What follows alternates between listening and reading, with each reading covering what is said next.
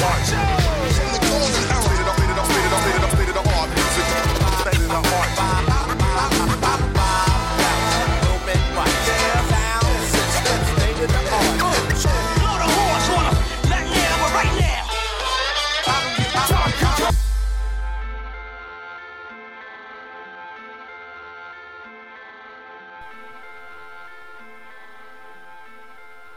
Welcome back to the News Watching Podcast with me, Andy White, and with me today, a hungover Martin Theobald. Wiki wiki wow. And Terry, are you hungover or are you recovered from the hangover where you told me your liver was hurting? I've got no, no, whoa, whoa, whoa, whoa, whoa. I, I have liver pains, right? Like, like I'm, I'm in full George Best mode right now. you know, It's if- shut down. Yeah, if anyone is a match, you might get a phone call. Sorry about this, but I overdid it, right? And it doesn't mean on Tinder. Well, well, You might get a phone call. Can't overdo it on Tinder. Um, you've run out, run out of super likes though. Which is a nightmare. You know when you, you run out of the super likes and then you click on the next one, you're like, fuck. First world problems, man, isn't it? I remember hearing a little African kid tell me about that once. He was, he was devastated. Swapped his last bit of food for Tinder. He had to walk 25 miles to get reception. Uh, we are trying to catch you up slowly, Terry. Uh, me and Martin were drinking mulled wine at about 2 a.m. Oh, this is after five hours in the pub. All we needed was two bottles of mulled wine to sink. Uh, n- not to mention the fact that s- clearly someone who just spent five hours in the pub should be trusted with a pan of boiling wine, trying to pour it into a glass. Supervised by my wife. Um, Wonderful. You guys play with fire too much. okay, I guess we dive in uh, with Pacquiao Vargas. Now, mm, I think you're our only authority on this, Terry. So, uh, what happened? Sadly, I had bullshit duties on this one. So, um, horrible, horrible fight. Um, Vargas grossly overmatched. How how on earth that guy is a WBO champion, considering that 147 is meant to be the most competitive division, is beyond me. But kudos to to Bob Arum for basically, you know, turning a turd into a crystal, not even a diamond, just a crystal. Pacquiao didn't look anything like the Pacquiao of old. He looked like a 37 year old Pacquiao who's had war after war after war. And been retired. Yeah, been retired, passing bills in the Senate, whatever he's been doing. He he looked he looked like he was going through the motions. That's the first time I've said that about Manny Pacquiao. He looked like he was going through the motions. Once he figured out Vargas couldn't really do anything to him, he was just content to go through the motions till the end of the fight. He dropped him in the second round, but I think that was just it was an off balance shot more than anything else. But there's there's nothing you saw in that fight that made you want to watch Pacquiao again. Why is Pacquiao still fighting? Is it is it Money. money? Is it what? So he gives so much money away and he does so many things with this money. It's almost like he doesn't realize how much or how little he has at any given moment. So I think he probably still owes tax authorities money. So he keeps doing it. But for him, it's an easy paycheck. But also, if you look at it from the other perspective, Bob Arum hasn't got anyone on his roster right now who can guarantee half a million pay per view buys. And if you can't guarantee that, then the kind of the top rank business model collapses. So I don't even think this was on HBO, and I might be wrong. I don't think it was on HBO because HBO said we're locked into Ward Kovalev and we're not doing two pay per views in a month. So I think Arum's run this on ESPN pay per view. So it'll be interesting to see how many sales that does. But overall, I think unless Bob Arum can turn Crawford into a legitimate star, he's going to keep flogging Pacquiao for at least the next two or three years. Which he's not going to do that to Crawford, is he? Um, Crawford's too dangerous a fight for him. As I didn't actually see it, and I haven't caught up on it today.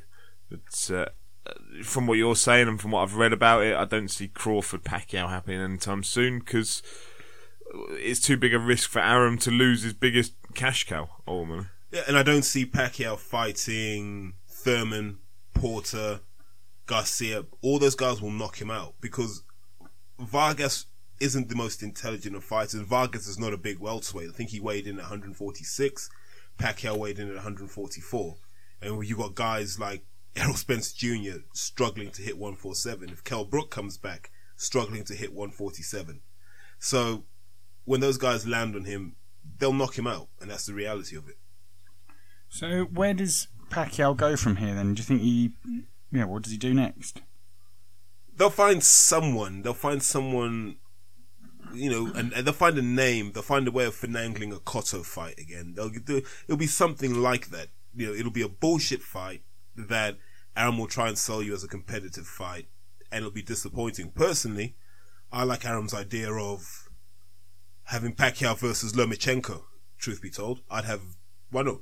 Pacquiao was 144, didn't look completely ripped. He could probably make 136, 137. Get him in there with Lomachenko. Lomachenko doesn't have to diet down. You know, it's a good fight. It's a passing of the torch fight, and Arum gets to crown his new moneymaker. So we'll see what happens, but there's nothing out there you want to see really regarding Pacquiao. Are we, in your opinion, uh, it's for you as well, I suppose, Martin, but Cheers. are we likely uh, to see Pacquiao push himself beyond the limits of um, essentially his well-being? And we, are we going to see like a jittery old punch-drunk Pacquiao in, in say 15 years' time? he doesn't get hit that often. So so Vargas kept trying to load up with the right hand. You know, he believes his own publicity after after the whole Bradley thing. Oh, look how hard I hit him in the twelfth round. So he was trying to bomb Pacquiao out of it instead of actually learning from what Mayweather did and just boxing the boxing the life out of him, which he didn't do. Pacquiao didn't take that many shots. Generally, he doesn't take a lot of shots because Arum doesn't put him in with volume punches anymore. Right, so who's on the undercard for this then? really interesting. It, it seemed to just be a, a WBO showcase. So yeah, the WBO welterweight title on the line. Then you had the WBO super bantamweight title on the line, which was Nonito Donaire versus I think it's Jose Magdaleno. I think everyone expected Donaire to win this, move on to bigger fights. Donaire looked old as well. Like he he really hasn't aged well and completely uncompetitive. Got exposed. Magdaleno won unanimous decision you know, I don't know where he goes next because Donaire would have been a good fight for someone like Scott Quigg. You know, it's a big money fight. Donaire's a name. Magdaleno, not so much of a name. So, don't know what happens with that. Oscar Valdez, unanimous decision as well. Um, that's in the Carl Frampton division. So that's featherweight. So that's a WBO featherweight title. Didn't look that impressive. And I think if you stuck him in, in that sort of company, the Lomachenkos, Nicholas Walters, Carl Framptons, you know, Santa Cruz's, he'd get found wanting. So, good showcase fight for w- the WBO. And it goes to show the WBO, for all their faults, are the governing body that gets their act together quickest because we're seeing their titles being defended and being fought quicker than we are the WBA or the IBF. Except for Billy Joe Saunders' WBO title. he remains dusty in some caravan somewhere. I think he sold it. and he does, and he just doesn't want to get into a fight in case they find out when he turns up with one of those uh, You know that awkward situation, children's like- WWF belts. Or Yeah, something. where you lose something that someone's lent you. You're not quite sure how. Like, I'm going to wait, see if I find it. and then if I don't, like, I'm going to have to make up some bollocks excuse or try and replace it. Um, okay, so I guess are we moving on to Monaco? What's coming up in Monaco? I'm trying to think of anything else. Um, Con Sheehan in the heavyweights, he boxed Kamalowski, wasn't it? yeah, that's the guy that Dominic fought twice.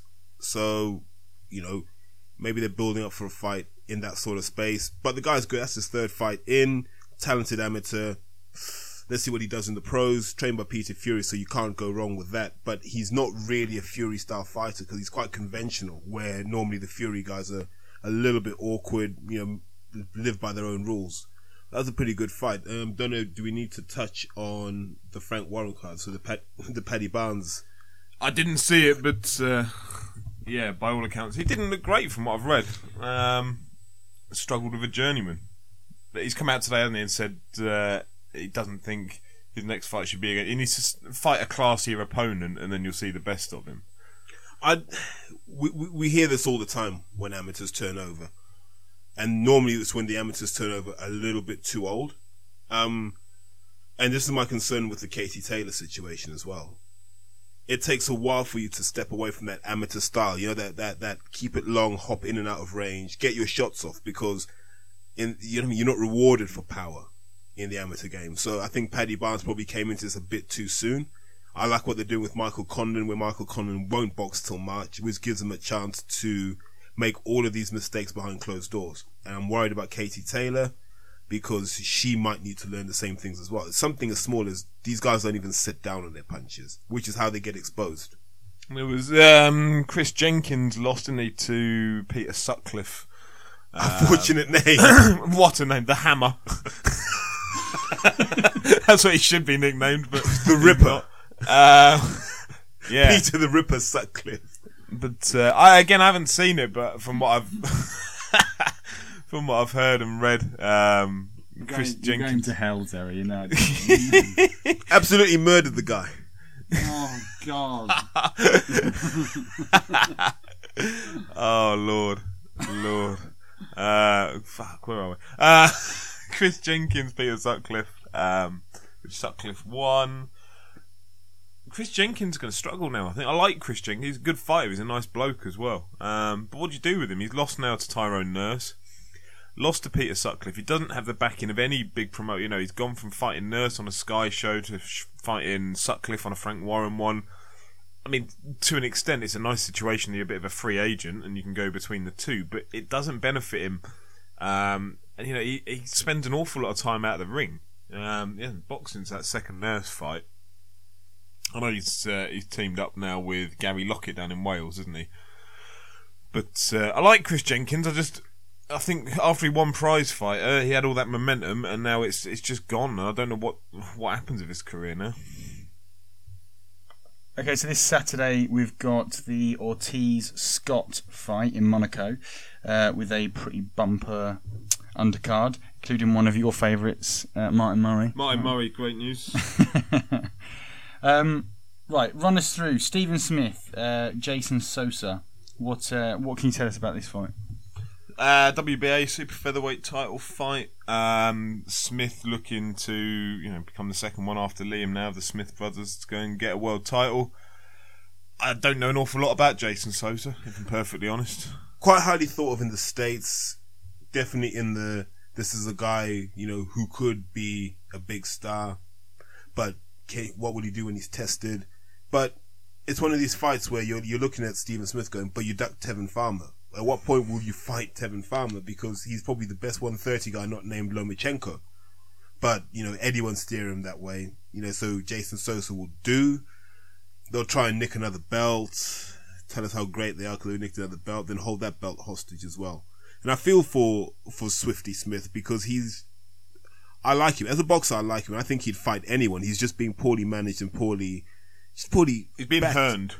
essentially, yeah. So they're, you know, they're trying to milk their their money's worth before they give him any meaningful fights. Uh, so we've also got McDonald versus Solis. Uh, Terry, what do you know about this? Um, quite like Jamie McDonald.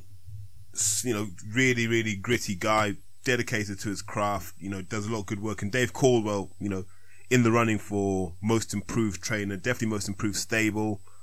Um, you know, still want to see McDonald in the domestic fights. Man. He still Yeah. he still has Lee Haskins' business to resolve. So for me, all of these fights are great, but it's avoiding the issue that we have a lot of guys at that kind of 118, 122 space, and these guys aren't fighting each other. And I think what we're learning now is the fights that mean the most in this country are when people from the same country fight each other. And McDonald's being hurned, you know, to to use Martin's expression, where they, you know, this fight means nothing. Meaningless fights. Yeah, it's utterly meaningless. I mean, they were talking about um, heard in an interview the other day. Said about Ryan Burnett fighting Lee Haskins possibly in the next fight.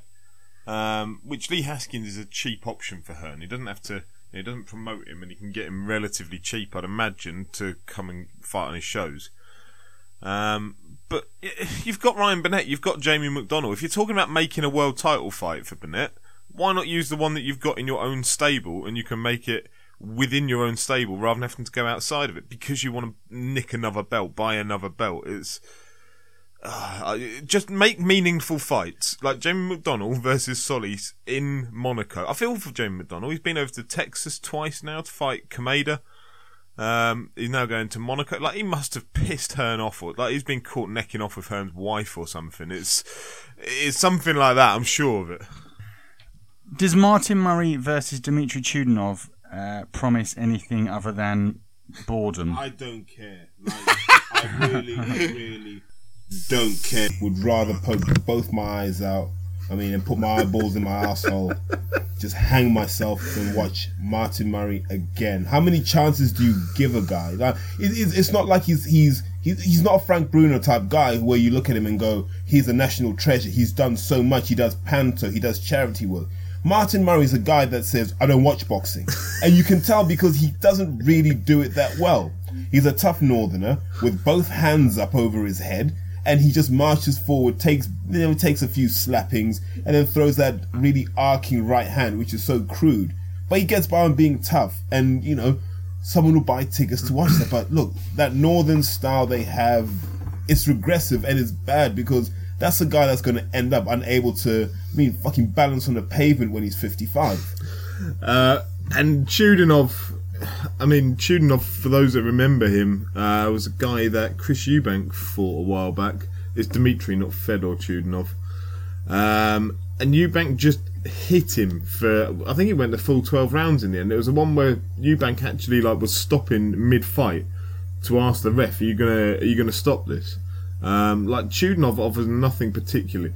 It's just a, it's a pointless fight for Martin Murray. I don't see if you're going to use Martin Murray, use him against some young British middleweights as a test. Like, don't use him out in Monaco in a fight no one wants to see. And Chudinov's a fairly reasonable replacement, to be fair, in that it was meant to be Arthur Abraham, who's withdrawn uh, with an alleged injury. Boredom. he just didn't want the same fight as that last time. Yeah, he was just like, imagine you're Arthur Abraham and you're watching Martin Murray. You're like, oh, he does that same boring stuff I do. Ah, forget this. Do you reckon like he signed the contract off and then a couple of weeks later looked at who it was that he was meant to be fighting Yeah. and went, nah, nah, I'm not doing it. If I'm honest, forget this. this Rather is poke my eyes out. 36 minutes I can do without. Like, send me back to Armenia. Okay, and so heading the bill, we have Luis Ortiz making his European debut uh, against Malik Scott. Uh, what are you guys thinking about this? It's all right. I'm comfortable with it. Like Malik Scott, we all know the level of Malik Scott. So he got stopped by Chisora. Uh, the controversy around uh, did he or didn't he get up in time, etc. Malik Scott is a good gatekeeper level fighter. Luis Ortiz is better than that. He'll look better than that. Um, I mean, one thing. I, why is this happening in Monaco? We haven't really touched on this at all. Like, why have Matchroom got a show in Monaco? They're clearly getting paid lots of money by somebody over in Monaco to bring a show there. Um, but it's a good Is way it to. anything to do with tax? Uh, I don't know. I mean, they've talked before about doing stuff over in America. Monaco's come out of the blue a little bit. I think it's it's it's this whole thing, isn't it? You've got the Sauerlands and K two casting envious eyes at what we're doing in in the UK, and you've got Eddie Hearn then going, well, I, I I have the fighters, I have the world champions. Why can't I put my guys on cards elsewhere? So you saw with the with the Brähmer, there's quite a heavy matchroom presence on the Cleverly Brähmer card. You know, I think it's just that that whole point of if you are the biggest promoter in Europe, you've got to you know expand your tentacles test water with Monaco. They're used to boxing because I think Golovkin boxed there and Murray's boxed there, in Yeah. fact. Because Murray can't box in America, um, you know, because they realize how boring he is. he's barred him from the country because of it. He's got a uh, a legal issue outstanding, I believe. um, but no, going back to the fight anyway. Like Luis Ortiz, it says enough about it that Luis Ortiz is booked on the December the tenth card up in Manchester. So you don't book a man for four weeks later if you expect him to be having a tough time uh, out in Monaco. Expect Scott to fall over within four rounds. Actually, like Many times. throw himself onto the floor and he'll have sponsored soles of his feet, mate. I'm telling you now, he will do what he did against Wilder and Yep. just go, right, you know, I've earned my money. I'm off to bed now, guys. Good night. Yeah, um, as I say, I mean, we know what level Scott is. We know that Ortiz should be is above that. Uh, it's not going to go long, but it will make uh, Luis Ortiz look good. And the problem you have now is, you know, Eddie wishes he could swap Molina and, and Scott around, actually, because Scott's a better name to sell to a UK audience because he's familiar, as opposed to Molina, who's not. And you could have sold a Molina Ortiz fight as a look. These guys aren't strangers to each other. Good showcase fight for Ortiz, and no one would have complained. But you know, Eddie's kicking himself now, going, "Yeah, well, whatever. You know, I'm up this shit now, so let's see what happens." Okay, speaking of Eddie Hearn cards and uh, Luis Ortiz being some way connected as a heavyweight. Talking about heavyweights connected to um, Eddie Hearn, what went on with Anthony Joshua and his massive fight that never really happened, and now he's fighting crappy Molina? Now, what we've got is a fantastic headline of a pay per view that makes me want to get my uh, my credit card out, pay over the seventeen pounds, and watch Anthony Joshua versus Eric Molina because that is pay per view boxing. You know, you can't run that fight without pay per view, as Eddie keeps telling us. So, you know, what a great fight! Kind of, December tenth can't come quick enough for me. Like, honestly, I'm getting a hard on just thinking about it right now. You know, when I heard the tickets sold out, I was like, fans are really rewarding bullshit in the sport of boxing. And they are. The, what they're rewarding is a guy who's basically, and, and you know, three days I was angry at Eddie Hearn. I really was angry and I was disappointed. And then I had to applaud him and go, Eddie Hearn realizes he has at least a hundred thousand suckers he can rely on to cough up money to buy the product he sells. He's an old rope salesman now. Isn't he? Well, he, you know, he must sit at home and go, you know what? Like, like, you know, imagine this in Hearn Towers and the whole family around there going, do you know what? You didn't get the Klitschko fight. We're screwed. And Eddie will just sit there and go, no, there are enough idiots in this country that will buy this. And it's a real contempt for the fans. And if you pay for this on pay per view, if you buy this, never complain, not on Twitter, not on Facebook, not to your friends. Do not complain about another bullshit card. Because the only way you stop this, the, the same way the Americans have, is you say, right, no more pay per view, we're streaming it. That's what the American fans did. And what happened? Al Haymon and Bob Arum had to come together because there wasn't enough money. And the more we keep giving Eddie Hearn this license to fuck us around, and that's what he's doing, because we were never going to get Klitschko. Never. Because Klitschko was sat there going, how am I negotiating to fight for a belt? And I don't have a belt. You know? And then he's there, uh, uh, Vladimir Klitschko is a top dog. Once you take Fury out the equation, he is a top dog because only Fury's beaten him of all the people who are currently active. You know? So, that fight was never going to happen. People got excited by it. And it's, you know, you see people with ass kissing tweets to Eddie Hearn hoping for a retweet. Love you, Eddie. Another great card. Yeah, you really did a great performance there. I'm looking forward to Vladimir fighting Joshua. If you could retweet this and get my boxing blog known, that would be awesome, mate. And if you could come on, I'd really love that. So um, I also heard that the the the WBA sanctioning a fight for Klitschko versus Joshua in the spring. How would that work? Well, well, the WBA are quite sensible. They're like, we're only going to get 10% of a small amount if it happens now. We're going to wait to get all of this governing body traffic out the way.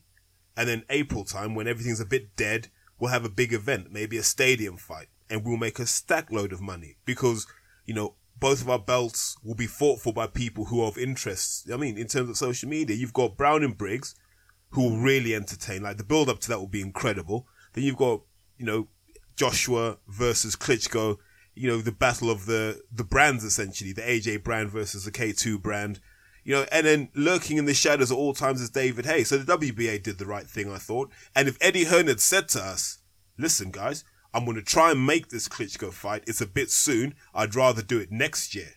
And instead let have, give Joshua a stay busy fight. If he had set our expectations like that, we'd be okay. But he was telling us it was close, it was close. But you're hearing from sources that it's nowhere near close because Vladimir knows what he wants. Uh, and what happened to David Haye, who said, uh, "I'm going to announce my fight. You're going to be impressed." So, so David was in Germany. Um, you know, he tweeted the picture of being from Munich. Then you look and go, what heavyweights are there in Munich?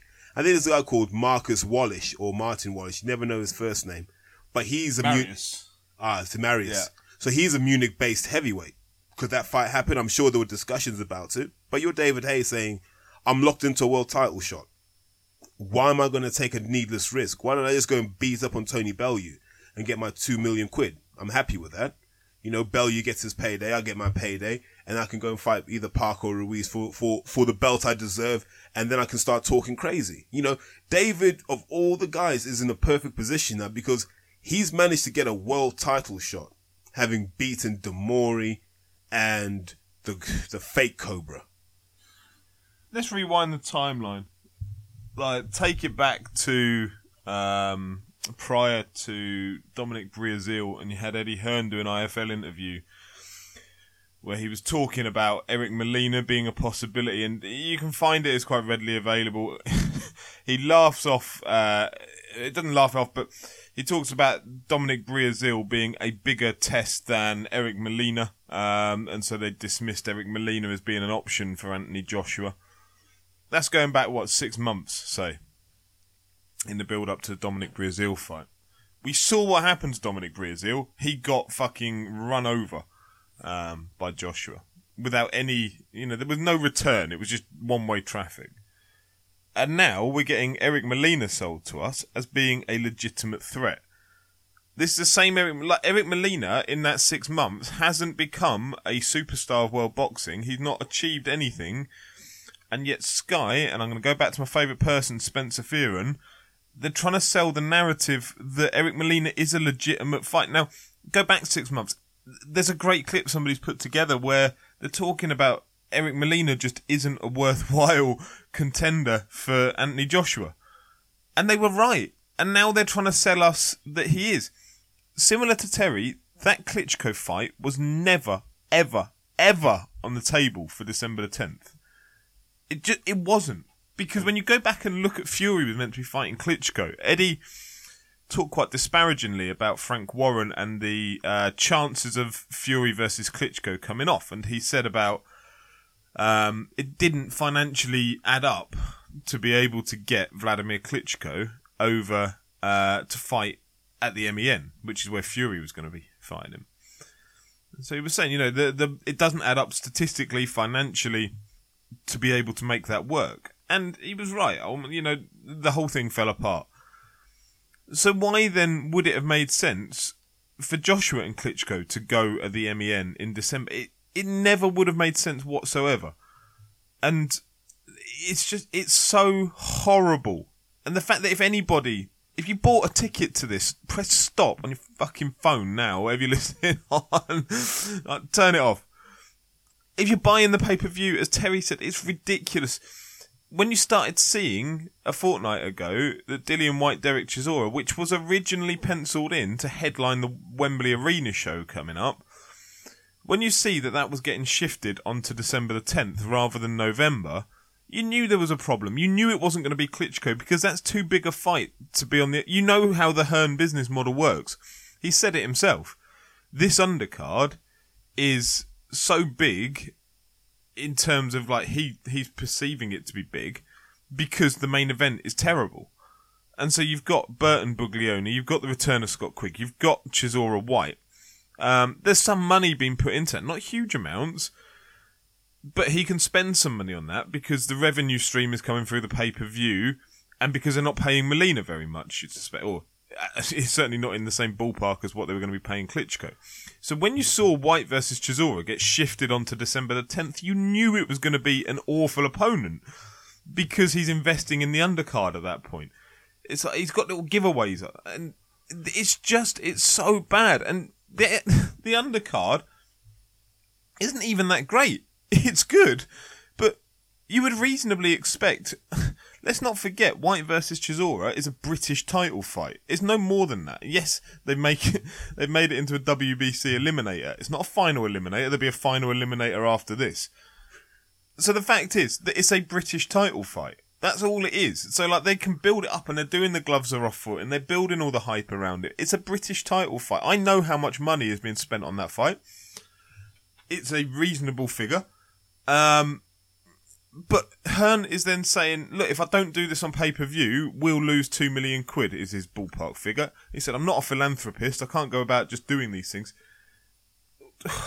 I have a theory on this. I think, and I'll get pulled up. I think Josh was on a guarantee. So I think, so, What does that mean? so He's going to get sucked off by Eddie later. no, I, I genuinely think they have to pay Anthony Joshua a set amount of money per fight, a minimum amount, and I'm sure he gets incentives based on how the, the whole thing performs. Because if we go back, let's look at it. Anthony Josh has been the most valuable commodity in boxing since he won in 2012.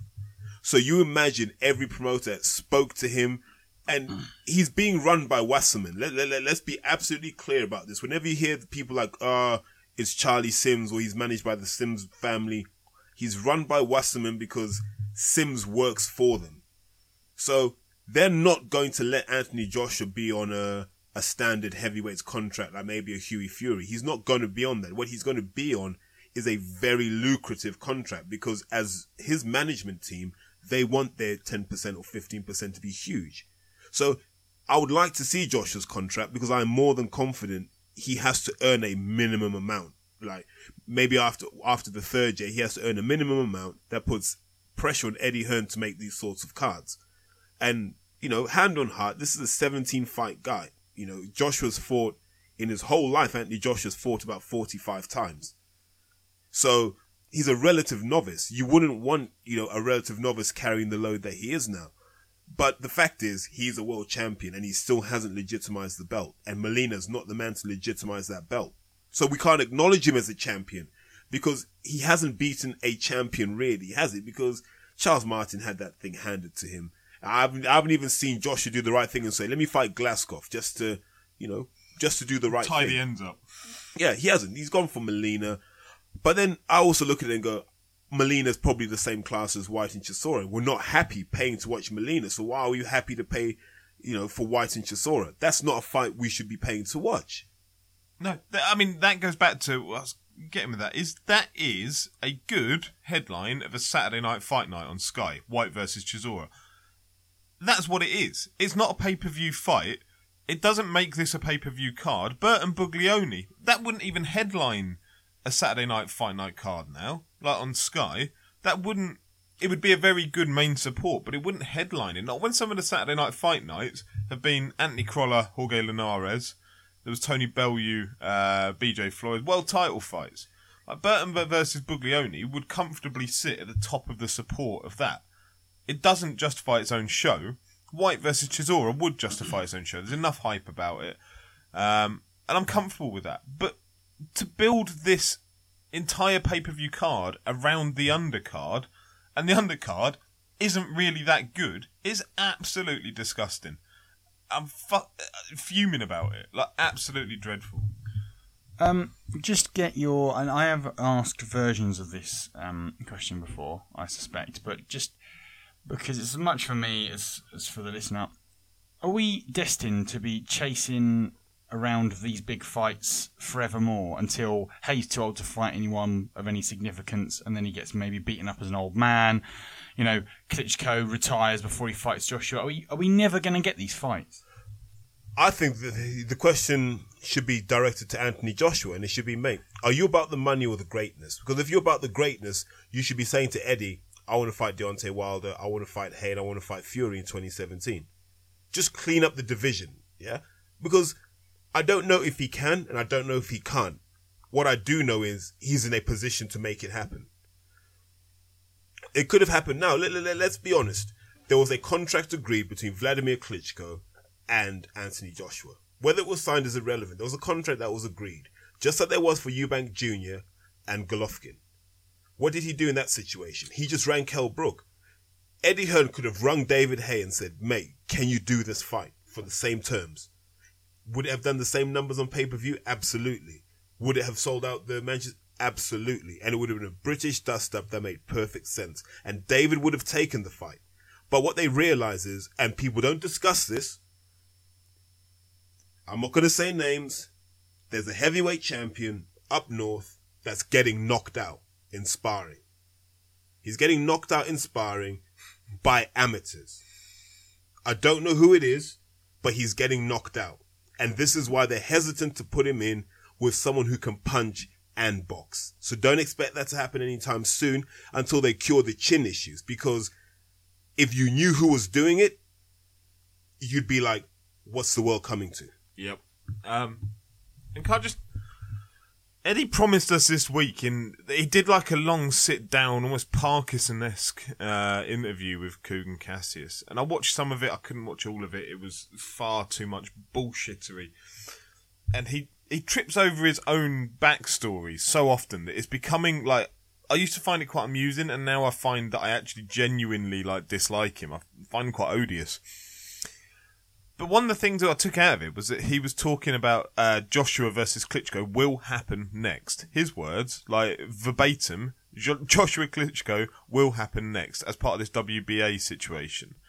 Now, he's fighting December the 10th. Like, they're going to want him out three to four times in a year. You know, they're probably going to aim three. I'm going to query, like, I want you to mark that in your diary or whatever. When Hearn comes out with the next fight after Andy Joshua, because he was talking, don't forget about, they're looking to hopefully announce it on December the 10th.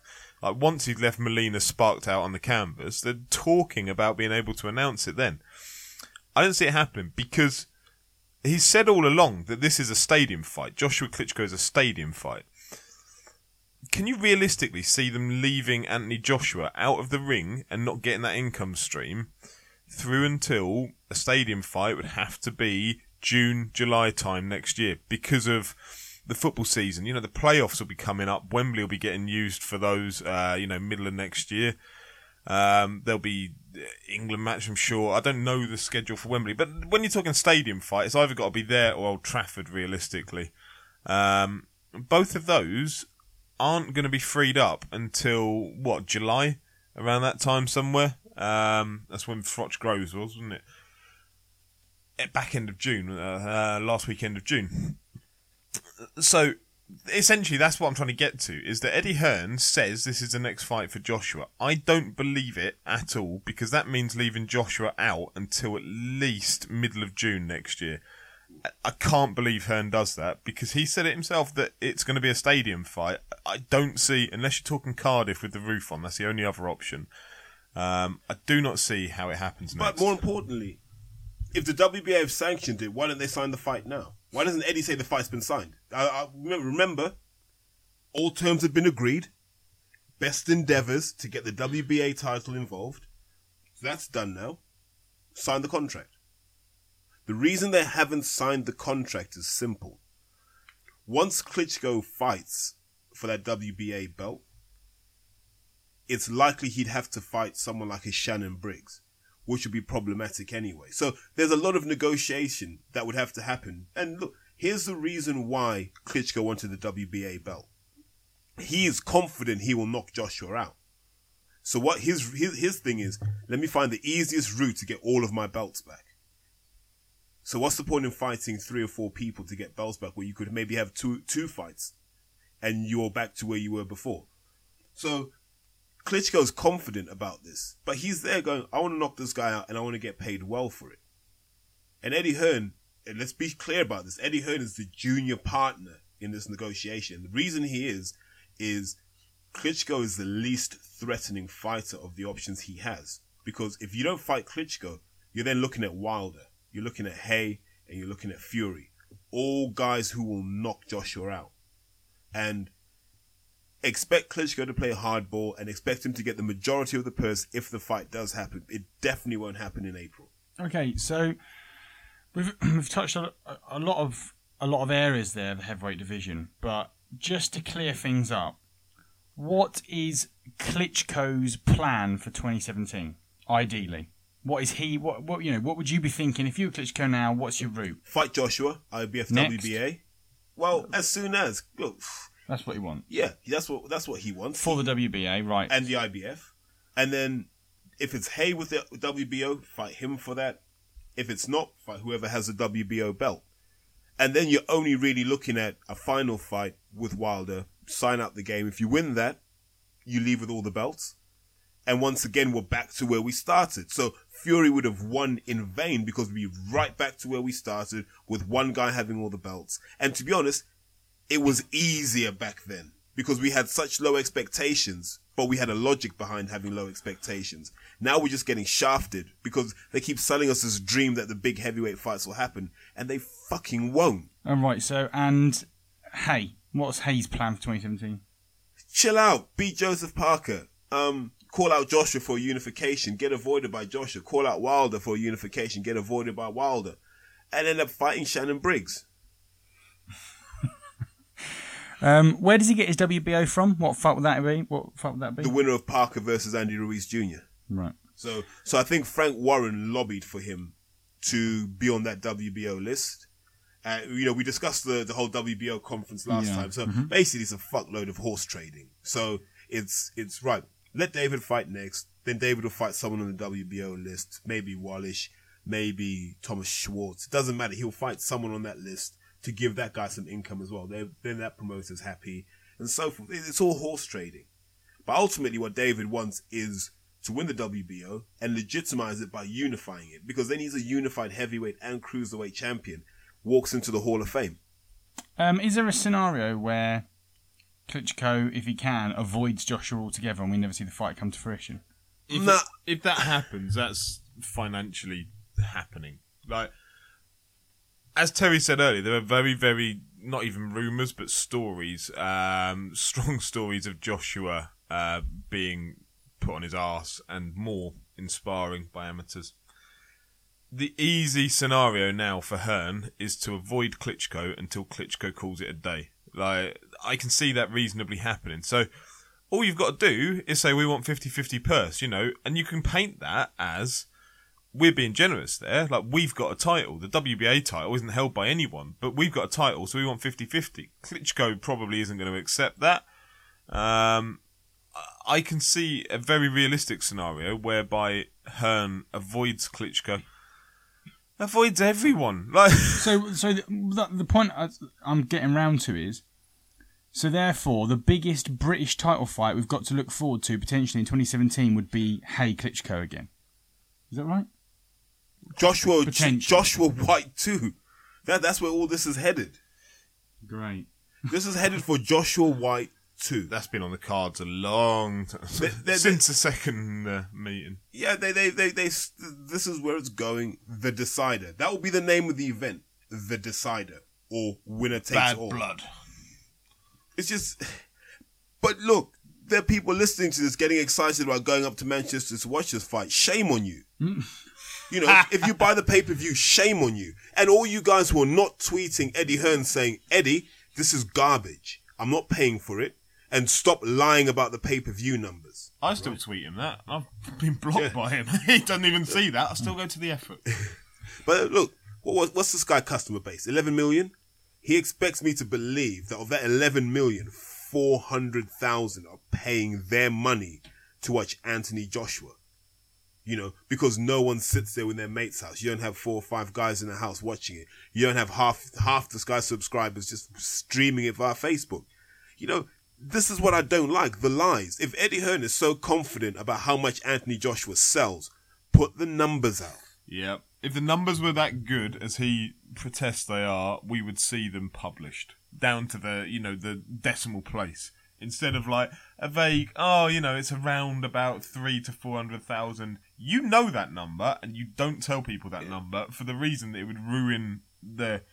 You, know, you could say it's a million people buy it. It makes Joshua look even bigger, and then more people come in. Like you know, oh, a million people are watching it, and I haven't. I'm missing out. Like, oh, I'm going to come in. But think about what that's saying to people. That's basically saying Anthony Joshua outsells Canelo.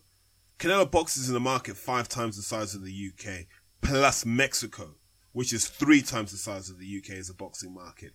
And you're telling me Joshua generates more revenue than Canelo? I find that incredibly hard to believe. Yeah, believe. even against Liam Smith, I'd imagine Canelo did better. Liam Smith got paid more than any of Joshua's opponents, apart from Charles Martin, where Eddie admits he had to throw the six million quid. Sweet Caroline. Do, do. I'm not upset with your listener. I think if you want to go up to Manchester and flush your mind down the toilet, you're quite welcome to. And he'll meet you there.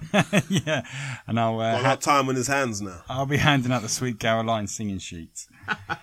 um, right, okay. A quick question that ties in kind of what we're talking about, uh, which was from Senor Tasty. Senor Tasty! Um, he asks, does Ortiz have a version of the WBA? Because he was a WBA regular title holder, Interim. right? Oh, it was Interim, interim. Which so, is now Manuel Charr. So that's the answer to his question. well, so he doesn't have one anymore. that then? has nothing. Right.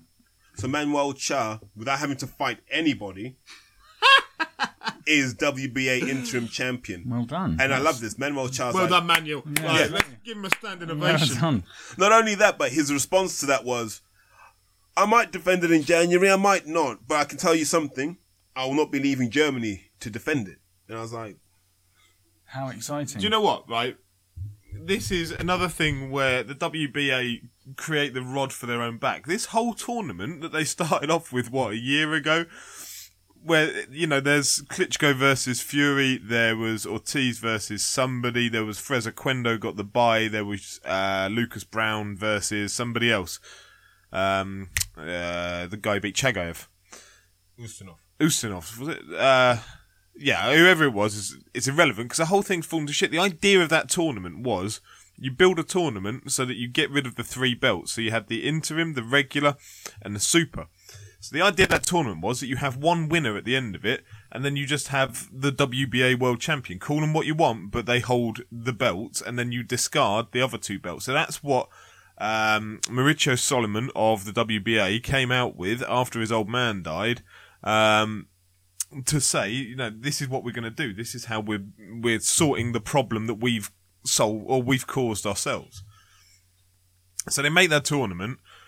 Lucas Browne wins, then gets stripped because of uh, having the drug test failure.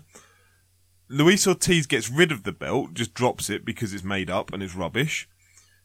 Tyson Fury beats Klitschko and then vacates the belt. So right now, as it stands, you have three belts that, I mean, within the last month, if you include Ortiz dropping the interim, they've all been vacant.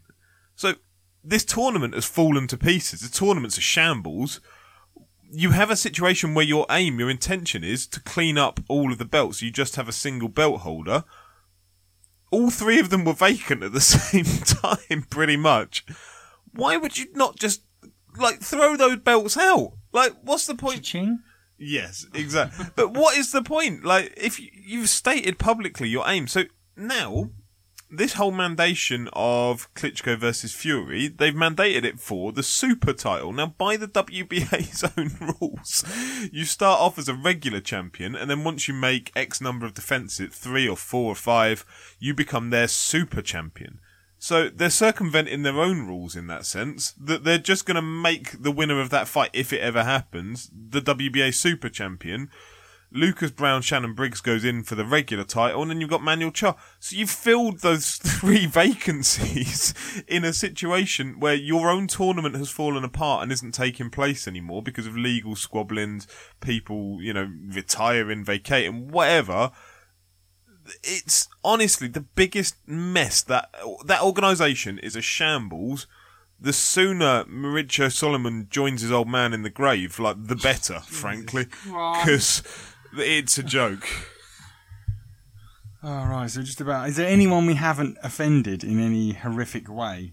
Because We'll find someone. yeah, Because this is this We is need people. this is actually pretty serious because what we wanted for ages was the belts freed up. Now what we really want are the belts consolidated again. I want one guy to have all the belts. We're sorry. yeah, I, I, I didn't realize what Vladimir Klitschko was don't doing. it always seem to go that you don't know what you've got till it's gone? I promise you that will never happen again. Martin, please don't sing on the podcast. Uh, whoa, whoa, whoa, wait, wait, wait, wait, wait, wait, wait. Wait, wait, wait, wait, wait, wait, wait. So, someone played in the band on Tuesday and we heard the music and we heard no vocals. That was that was the recording equipment, mate. That Really? was- to be fair, that was the, uh, the the amps and whatever. Yeah, yeah. There was a lot of overdrive and distortion. It didn't favour Andy. no, what, what? I mean, I think they're freezing you out already, mate. Slowly, yeah. no sound check. You're like, yeah, hi guys, can I sound check? No, Nah, no, no, no you're all point, right. mate. We, we've done it. Um, right, on to a question to diffuse this hatred. JFB Promotions asks the top five under 10 prospects. Uh, sorry, under 10 fight prospects. Um, what's your thoughts on this? I'm assuming that spans across the weight divisions. Any fighter that you think is going to be a top prospect I at less than 10 fights. For me, one to four is really, really easy. Ooh, okay. Um, Andrew Selby, number one, just because he's closest to a world title. So Andrew Selby, number one. Um, Josh Taylor, number two, because he's next in line for a world title. And then just to make JFB happy, but to be honest, I am being as objective as I can. I'd put Jake Ball at three because I, I see Eddie Hearn's eyes glint whenever he talks about Jake Ball. So expect a big push for Jake Ball. Um, I put number four, Anthony Yarde, because, you know, we haven't seen any form of weakness in him. Still yet to be tested, but everything he's done so far has looked really, really good. It looked impressive. You know, well received in America on the Canelo undercard. So the one to four is really, really easy. I have to cheat on the fifth one because this guy's non televised. So I'm going to put Nathan Gorman at number five because you need a heavyweight in there. And Gorman looks really, really good in terms of, you know, he's got that Hatton left hook because he trains with Ricky Hatton. So he's got the Hatton left hook down to an art. And I guess when he brings up the rest of his arsenal, he'll be an absolute killer. If he trims up a little bit as well. Yeah. He, uh, You know, he hasn't, he hasn't, he hasn't got the spreadsheet yet, but all, all, all in good time, all in good time. But look, that's not, look, I could also touch on, and it's a bit unfair because there are a lot of guys on the small hall circuit who also deserve some shine. So guys like Raheem Noble, you know, those sorts of guys, you know, even, even the guys like Sammy Cantwell who are trying to work their way up. All these guys are also good prospects. It's just that if you don't go to the shows, if you're not Karina Hercock, you don't quite get to see these guys. But someone like a Raheem Noble, you'd expect to see on the Sky card sooner rather than later. I want to touch on uh, the activities. Can I chuck a few names in there? Fucking bastard. All right, sorry. Go ahead. Unbelievable. Nah, uh, I agree with Terry. no, I mean to be fair, I do agree with the majority of Terry's ones entirely. Um, a few of the small hall guys, like young blokes, Jose Lopez, sorry. I Jose. Lopez, Yeah. great prospect. Um, Spiros Dimitru, light heavyweight, he's looked uh, looked very good. Um, he can whack as well. I don't know if you've seen him, Terry. Um, Corn Road, he's very squat, very muscular. Um, Quite like Anthony Yarde as well. yeah, um, he's he's a big old boy. He can whack. Um, Linus, so, you, so he's got, so he has got the, the Microsoft Excel package. I'd imagine his spreadsheet skills are particularly refined. Um, there's Linus Udofia, a big fan of Linus. Uh, for last weekend, Danny, you're cool. Um, very very good prospect. Yeah, love him. Combination punching. Yes. For all you boxing fans, if you don't love combination punching, you don't love boxing. And Linus Udofia, in terms of combination punching, pretty bang on. Yeah, um, and he's also he's wise. Like given he's got a very good amateur background as well, actually. But he's very wise in the ring. Like he spends those first two rounds just you know working out his opponent, and so he's happy to like you know take it on the ropes. He's very good counter puncher. He'll sit back and he'll work out what his opponent does, and then he'll come out and he'll put the combinations, as Terry says, together. Got his first stoppage last weekend. Um, Brad Pauls very good young prospect trains uh, with Linus, and they all train at uh, Club KO. Is it um, with Terry Stewart? So it's the same place. You've got Jake Ball training down. James DeGale trains there. Um, Terry Stewart's involved with all of them. Then you've got um, Jim McDonnell is down there. So they're in a very good environment. Like I think for a boxer, when you're in a very good environment like that, people pushing you on, the likes they get in there you know, Udofia's and Brad Paul's actually both looking at probably middleweight, um, maybe up or down one division from that, but certainly around the middleweight. So you're getting in the ring with a light heavyweight of the talent of Jake Ball. That can only do you good things. Um, you know, spar countless rounds of lights with DeGale as well. Those lessons for young prospect are f- just phenomenal. Um, so yeah, there are a few of them that uh, that I'd throw out there. Um, Can I throw some zero bouters in that I think people should get excited about? So there's a lad called Danny Dignum. Um, you know, Essex lad, trains out of the Matchroom gym at the moment.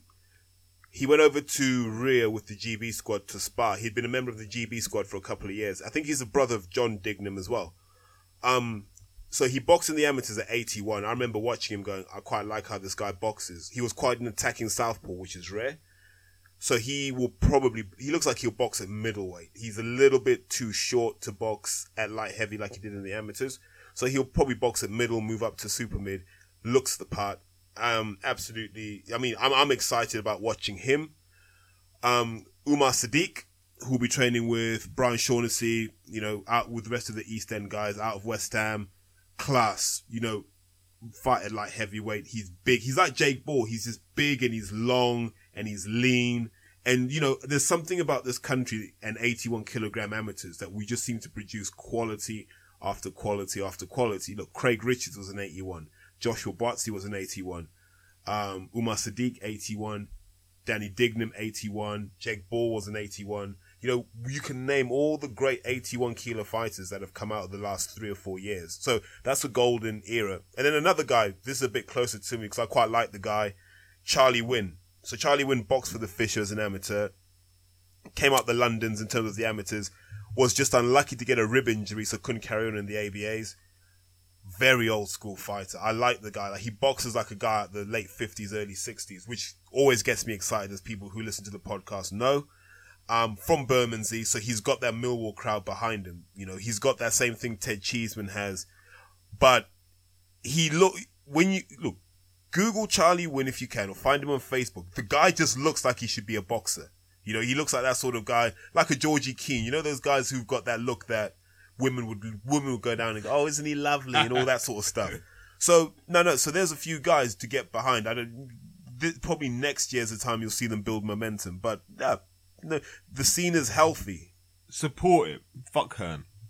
but always use protection. Let's talk about York Hall. Let's give us the lowdown on the events upcoming at uh, boxing's Heartland. Yeah, all right. So uh, down there next Saturday um, for Goodwin Promotion Show. Now, this is probably like if you've got a free Saturday night next week and you're anywhere near London, get down there. Right, this is a a quality show.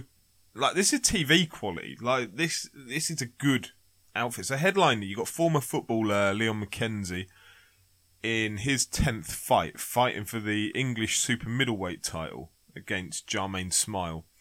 Uh, it's a tough fight. That it's a good fight. McKenzie, like, he's still got this tag on him of, I've just used it, former footballer. Um, but he wants to convince people, look, he can fight and he can fight as well. Like, trust me, I know the man can fight. Why is he ducking Daryl Williams? I don't know how you're ducking somebody when you're going for the English and he's got something there, but yeah, uh, there's, there's some background there. Maybe that's a potential fight. If he gets that English, that's a potential fight we want to see. Um, main support, you've got Duke Micah, Ghanaian Wrecking Ball, uh, Bantamweight fighting Matthew Chanda, undefeated. Um, Matthew Chanda is a workhorse. It's a, a Commonwealth title fight. Again, down at York Hall. Like, that's a big deal for the small hall promoters to get these titles available and out. Um, Duke Micah is part of the Mickey and Moo Richard Comey setup. Um, so big up to them. Um, doing Pro great stuff. SW Gym. Yeah, doing East great London's stuff. best. Building up the Ghanaian scene. They're looking at doing a show out in Ghana next year. I'm quite aware of. Um, there's they're looking at the presidency stuff over in Ghana. Um, but yeah, there, there's a potential something will happen over there next year.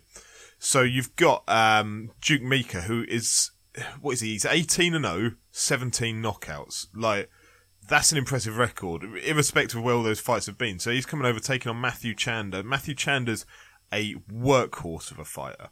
Uh, he can't punch particularly hard, and I think that's where he's going to come unstuck on Saturday night. Um, but he will just constantly close that gap, get into your face, work the space. So it'll be interesting what Duke Micah does with that. Um, and then you've got Freddie Kiwitt, who again is a animal of a fighter. Uh, he's an English title eliminator.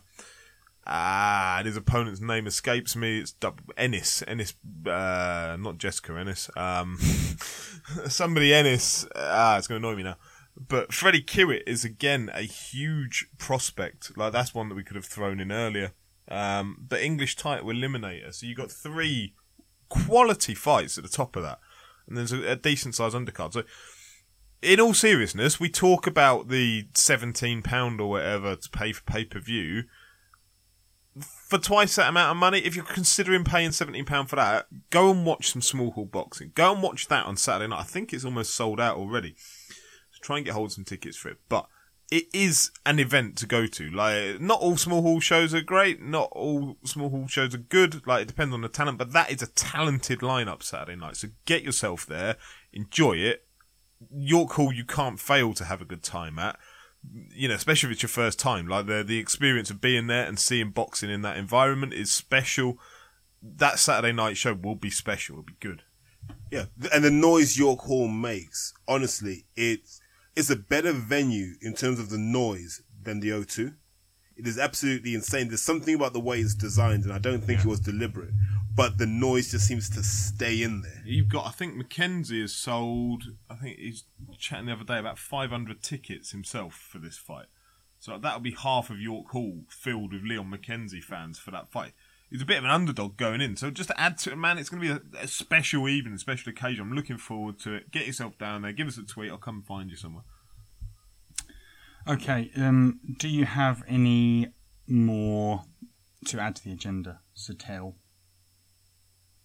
No, look, we, we've covered the things that have been paining me. You know, I do want to say massive shout out to to Derek Chisora for the for the leaked footage because nothing made me happier in the boxing week than Derek Chisora basically throwing Dillian off his game. So if you if you track what Dillian does, Dillian likes to be the guy who's in control of the situation verbally.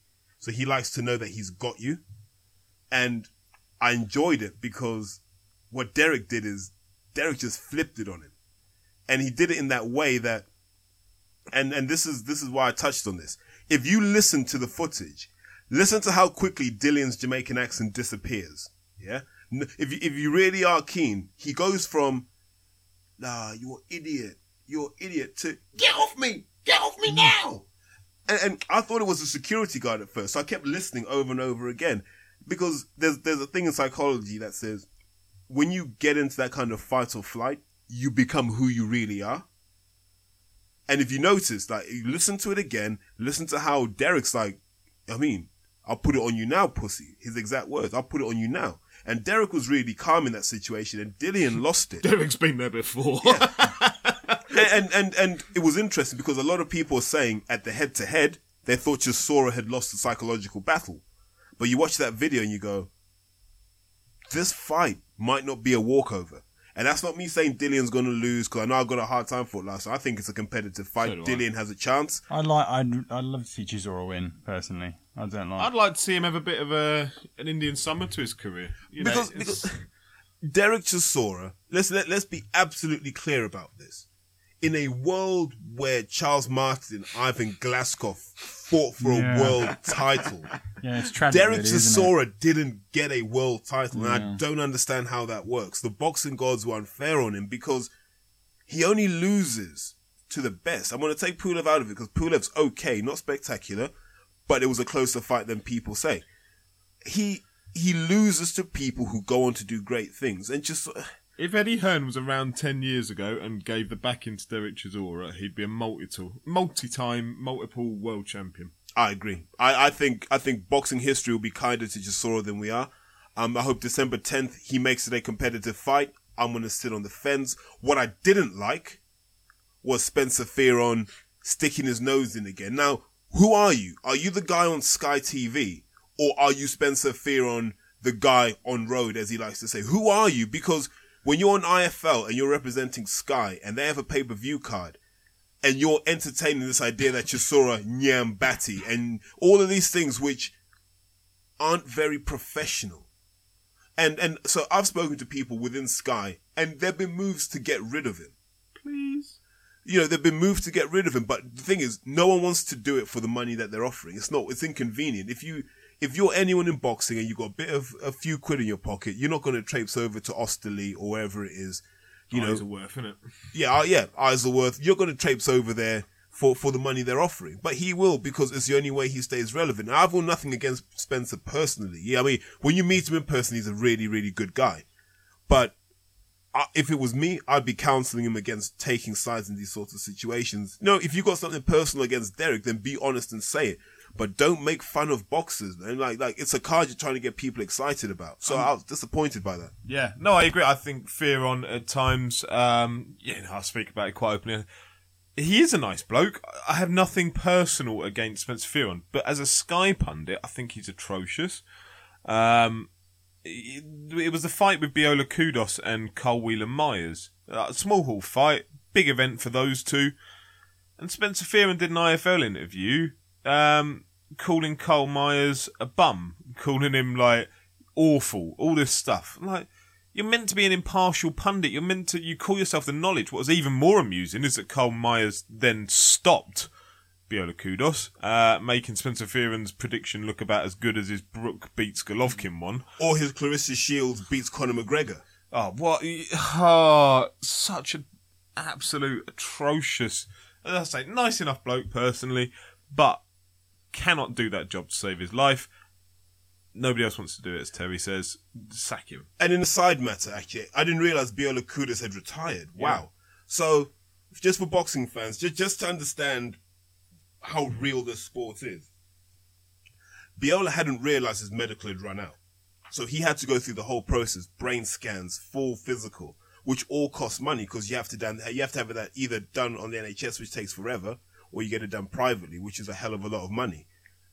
And he's, I think he's 30 years old now. You know, he's been a teaching assistant for a while.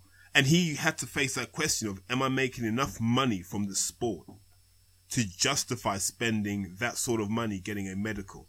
And he made the decision of, no, it's not worth it at this point in my life. I could be making far more money doing other things. Same conclusion Tyler Goodjohn came to. And I think what we're beginning to realize now, you know, a lot of these boxers are realizing it's not worth it. Like, it's fun for a year or two to box and you're in, you're in York Hall and maybe you get on TV and stuff. But there comes a point where you have to ask yourself, can I make a living doing this? And can I make a good living doing this? And can I provide for my family? And I think a lot of boxers are starting to realize you can't. So when fans call these guys bums, what you need to understand is some of these guys are working two or three additional jobs on top of training. Danny Connor. Danny Connor runs three jobs. He's a guy who signed with MGM. A guy who, like, people assume is probably fairly big time in that sense. He's been on TV. He's working three jobs outside of his boxing. Like, the sacrifices that man is making because he's still got that dream that he can make it to the next level and become established. Fair play um, to anyone that's doing it. And, yeah, as Terry says, that, that struggle, that sacrifice, it's unseen. Like people don't see it. So when you see a guy and he's a bit flabby, you're like, why didn't he make weight? He's a professional. Life gets in the way, you know. And I'm not letting Frankie Gavin off that, by the way. well, no, but Frankie Gavin has no job. He'll have one. Well, rest assured. But in the new year, he'll have one. Won't be I a mean, matchroom. wh- wh- whatever Rendall Munroe quit, I think expect to see Frankie bins. Gavin do it. Yeah, that'll be Frankie Gavin. Okay, um, we don't have any more questions, and I think Shame on you, listeners. Where are the questions? We're two weeks. well, we did, we did, yeah, we were off last week, so well, I'm inclined to forgive people, but these two won't forgive you. No. Uh, right, we're going to drop argue the inarguable this week, as I'm sure you're happy. You two are happy because. Given what we've gone through this week, what I'd kind of like to do is substitute it for something. No. Oh, fuck.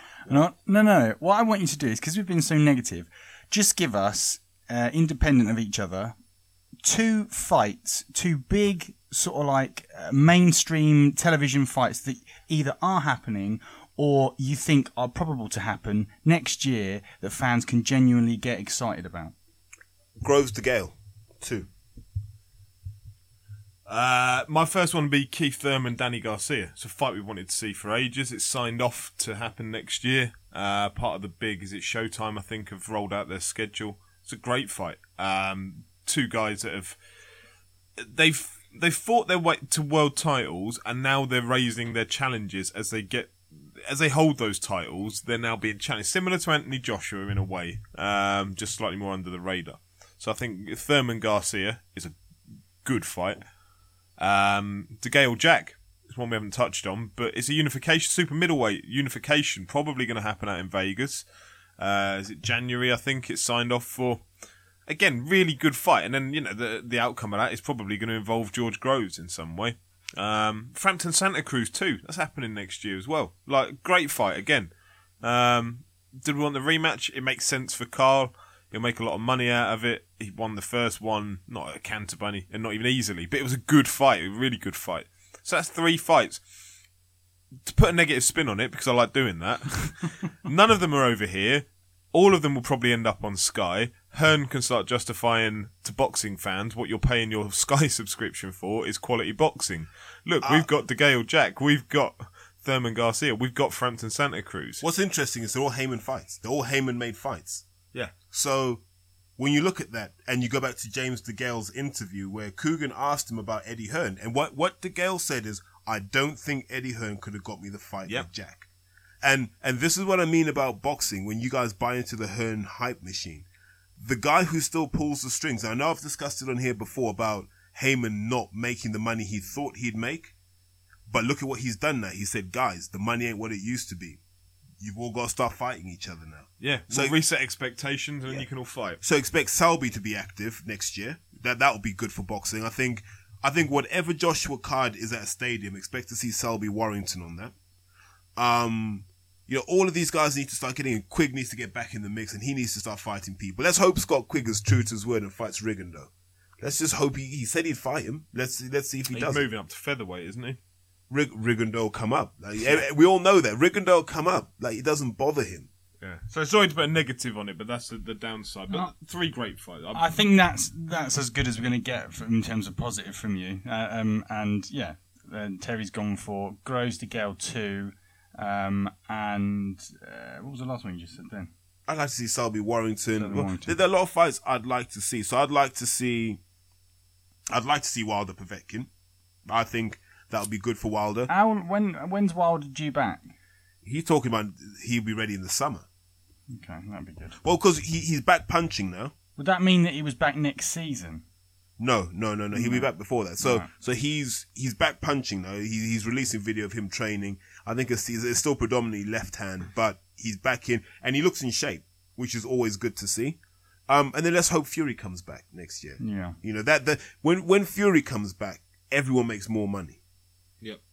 I want to see Chris Eubank have a relevant fight as well. That'd be a, like let's get Chris Eubank tested. Billy Joe Saunders. Like, why has that second fight not happened is beyond me. Like, boxing politics is mad at times, but why that fight hasn't happened again when Eubank needs that uh, that breakout opportunity. Billy Joe Saunders has been looking for a dance partner for Christ knows how long. I know that might sound a little bit silly, but are they scared of each other?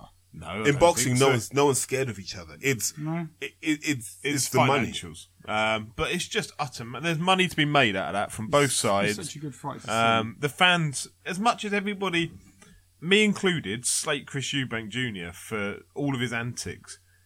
He's still he's a box office fighter. He's a box office fighter. He brings the entertainment, the interest, possibly, arguably, more than Anthony Joshua. Um, Anthony Joshua knocks people out, but Eubank is a fun exciting to watch. though, yeah. yeah, yeah. He's there's something about him. He's got that X factor that very, very few boxers do, but we're not seeing it utilised enough. So let's get a relevant fight out there for. Yeah, Uh, and let's get Brook involved. Like you know, let's let, let's let's let's take what Brooks done against Golovkin and let's turn that into the career he should have had.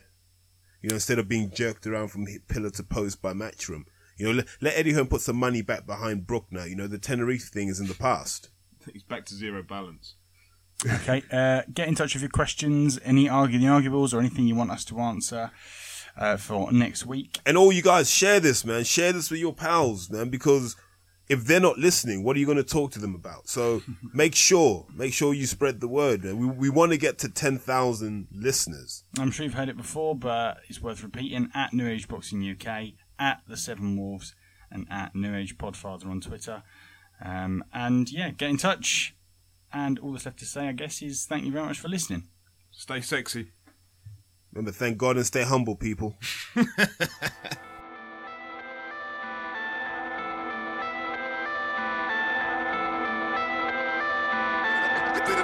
it up, spit it up.